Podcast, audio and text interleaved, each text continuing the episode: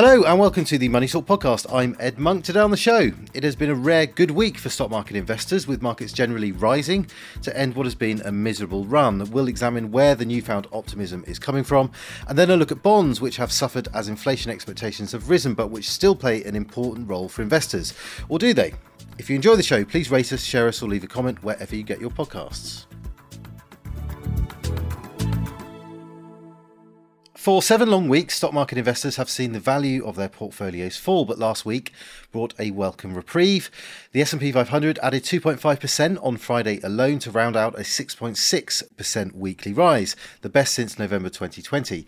No one is popping the champagne just yet, but the minor reversal in fortunes is a reminder that investors still have some appetite to buy, even if the news remains worrying. That's the focus today, but we'll also be looking at the bond market and asking what role those assets can play for investors as the long bull market in bonds seems to be at an end. To discuss it all, I'm pleased to say that I am joined by Tom Stevenson, Investment Director here at Fidelity. Tom, welcome. Uh, let's start with the stock market um, because it was a better week last week. What exactly happened? Uh, yeah, so as you say, there was a there was a pretty significant uh, bounce in the market. I mean, there aren't there aren't many weeks where um, uh, the S and P five hundred rises by nearly seven percent, and that was the best performance uh, um, since November twenty twenty, which of course was that that the moment you'll remember when um, the uh, the confirmation of new uh, effective vaccines offered us a sort of. Yeah. light at the end of the tunnel, a glimpse of um, post-COVID uh, hope. So, um, so it's you know it's quite something that the market has risen by you know more than at any point since that very optimistic um, uh, moment. The Nasdaq was even better actually. So the uh, the, the tech stocks, which have which have really borne the brunt of the uh, of the sell-off so far this year, were actually up by six point eight percent. Um, last week. So why did that happen? I, I guess, you know, the, the, the principal reason is that the markets just don't keep moving in one direction indefinitely. I mean, we've had seven weeks of falling markets. That's the longest uh, string of uh, losses um, since two thousand one. So it was inevitable at some point that, that we'd get a bit of a bounce in markets, and, and that's what we got. And, and let's not forget that the the market is still thirteen percent down year to date. Um, so, uh, you know, let's not get ahead of ourselves with with the with the the, the enthusiasm. But uh, clearly, it was a, you know, it's a welcome change of direction. Yeah, well, those caveats are noted. I mean, we can, um, uh, yeah, you, you can never be certain about what's going to happen next. But it was obviously noteworthy that there was this slight reversal reversal in markets.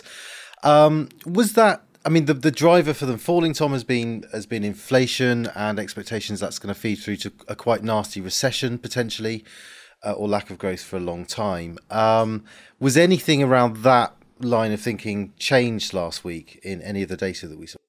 Yeah, so so on Friday, actually, there was some um, uh, some inflation numbers out of the U S. So the, the, the Fed watches this thing called the Personal Consumption Expenditure um, Index, which is a sort of version of the C P I, um, and they prefer it because it's it's a it's got a wider basket of um, constituents, and they think that it's a better indication of what's really going on uh, with inflation.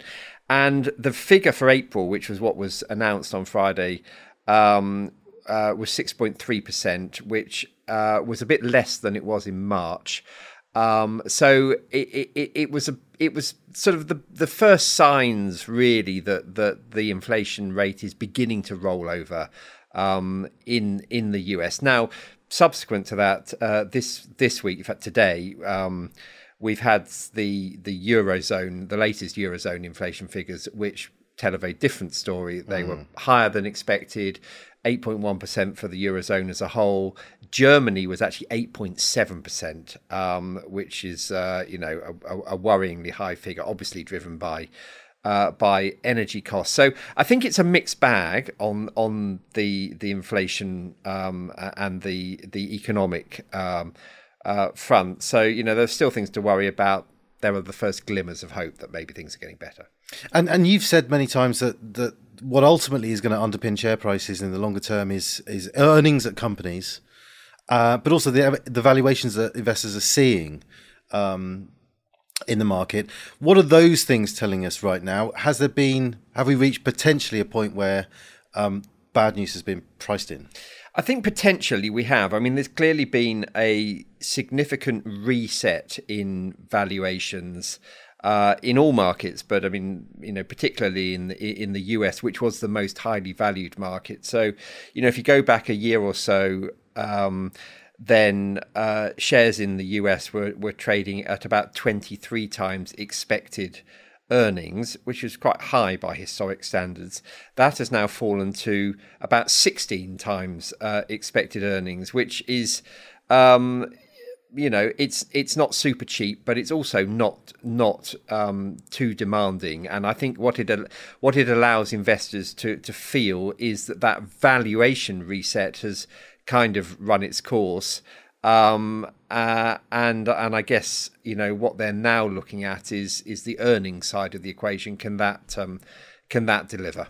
And uh, okay, so still there's um, there's uncertainty from what happens now, Tom. But but what will the momentum in the market now depend on? What do we need to see um, in order for there to be a more sustained recovery, and, you know, and for some of those losses that we've seen this year to to be recovered? Well, I think what we need to see is uh, two things. I, th- I think, um, first of all, we need to see confirmation that we've had the worst of the inflationary uh, spike. Um, and as I say, that's a mixed bag on, on, on that front. So I think that's that's that's crucial. The second thing, which of course is related, is um, is the earnings picture, because uh, you know it.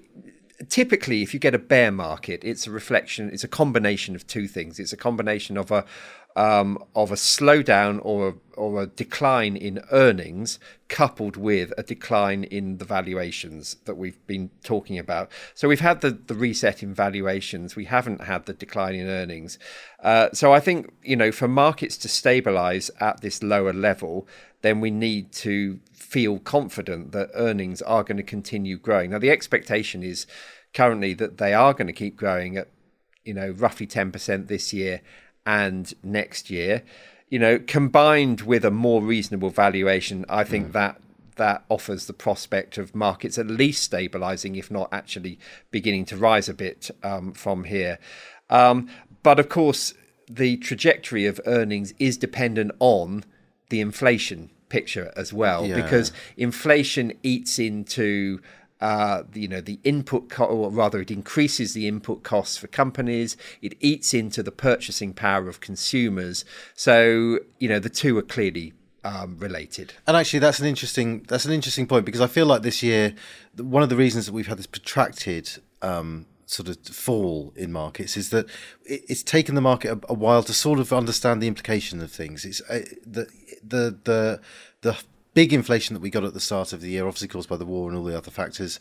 Um, we thought that was going to be bad, but we didn't necessarily think it was going to be wide-ranging or translate into a recession. That's clearly changed quite a bit, that thinking, in the last few weeks, hasn't it? And and it's taken a while for for people to properly process. Maybe that high prices could, in fact, damage growth to a point that that will damage company earnings. Yeah, and I think that's a reflection of the fact that, that you know, we're a bit rusty when it comes to thinking about inflation. It's been many years since investors have really had to factor it into their calculations about what the correct level for, for the market is. And, you know, I think people will, first of all, you know, the central banks were telling us that this was just a Uh, a transitory spike in, in in inflation, and as you say, I think it's taken us a bit of time to work out that actually uh, it's you know it's not just inflation and the impact that has on interest rates. Inflation also has an impact on the general health of the economy, and I think yeah, it's taken us a bit of a while to get get our heads around that. Yeah. Okay. Well, uh, I also said, Tom, that we'd take a look at the bond market as well today. Um, Now, lots of people have been calling the end of the multi-decade bull market in bonds, but uh, we've also seen some resistance just recently in prices, particularly as uh, yields on some benchmark bonds get towards three percent. So what's the case for bonds as we stand, Tom? What's the, what's the market telling us? Well, I mean, I think the you know the, the, the case for bonds uh, generally is that they uh, they act as a as a diversifying asset in a in a in a balanced portfolio, they tend to behave differently from from shares usually, uh, so that can provide a smoother ride for investors. They're also uh, generally a source of safe and reliable income uh, for investors. You know, particularly government bonds, you can be very um, relaxed about the fact that a government is going to pay you back your money at, at maturity, and in the meantime they're going to pay you uh, a regular income, or coupon as it's called uh, in in the bond universe. Um, so that diversification of income is why why people buy bonds. Now, recently, with bond yields having fallen so low, that attraction has has been diminished. But as you say, as inflation has come back into the equation, as interest rates have started to rise, so too have bond yields. And with, you know, the, the benchmark ten-year U S Treasury bond um, now yielding nearly three percent, that is starting to look quite interesting um, compared to the income that you can earn from shares, for example, uh, which in many cases is less than that. The downside, of course, is that it's... Um, It's it's not attractive in a highly inflationary environment, because even a three percent income is not very attractive if inflation is running at seven or eight percent. So what happens to inflation is key to the appeal of, of bonds as well. Exactly, because we've we've spoken before that uh, about the fact that the, the inflation headline figure that we see will move lower through this year, because the year-on-year comparisons will will get better from the point of view of that figure. Doesn't mean that people aren't going to be still lumbered with high prices at the petrol station or the supermarket or all the rest of it, but it just means that um, for people buying financial assets, if you have, say, a government bond paying three percent, um, and inflation is moving rapidly back down towards that sort of level, it is going to become more and more attractive, isn't it? And yeah. and that's apparently what's been going on. Yes, and what we've seen is, you know, I- inflation expectations um, as as represented in in the futures markets. You know, they give an indication of what investors expect inflation to be, you know, in in in the future, have actually come down in the last um, uh, couple of weeks.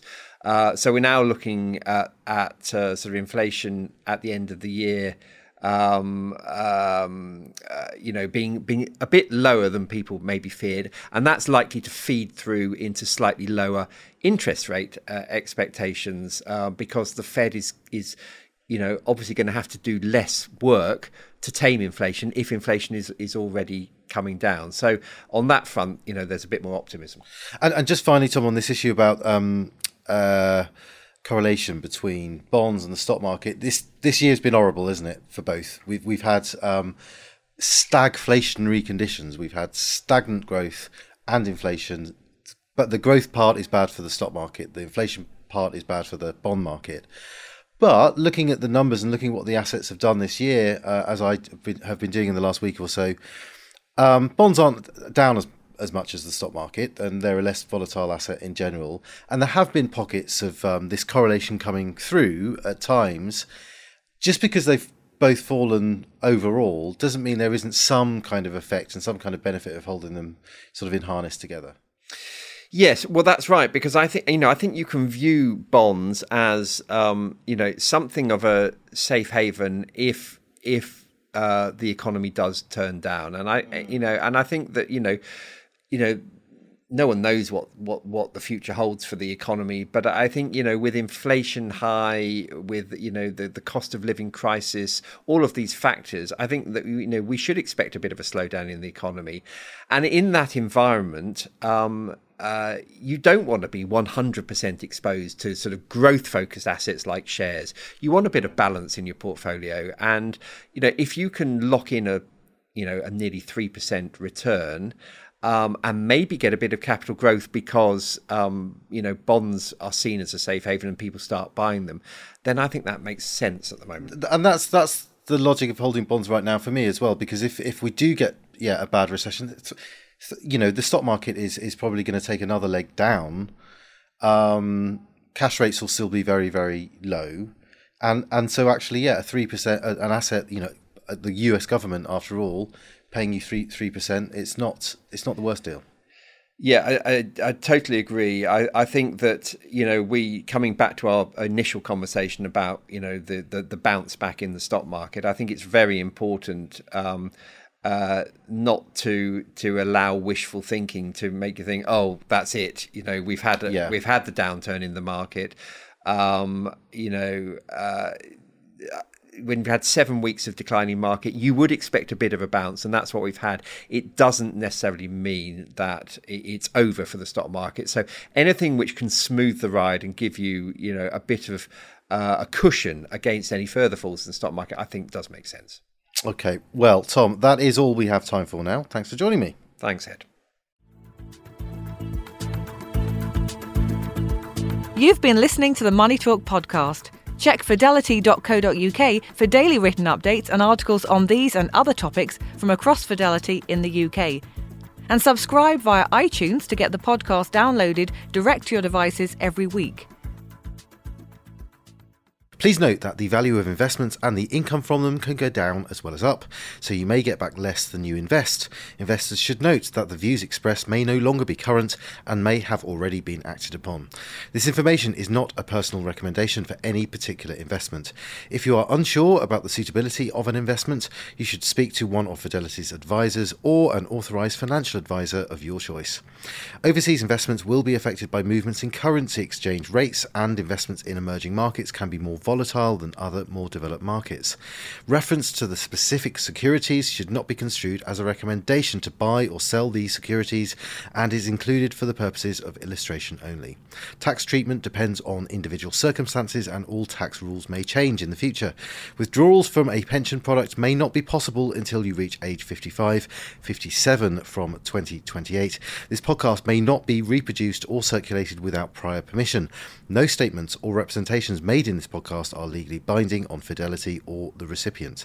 This podcast is meant only for U K residents and does not constitute an offer or a solicitation in any jurisdiction in which it may be unlawful to make such an offer or solicitation.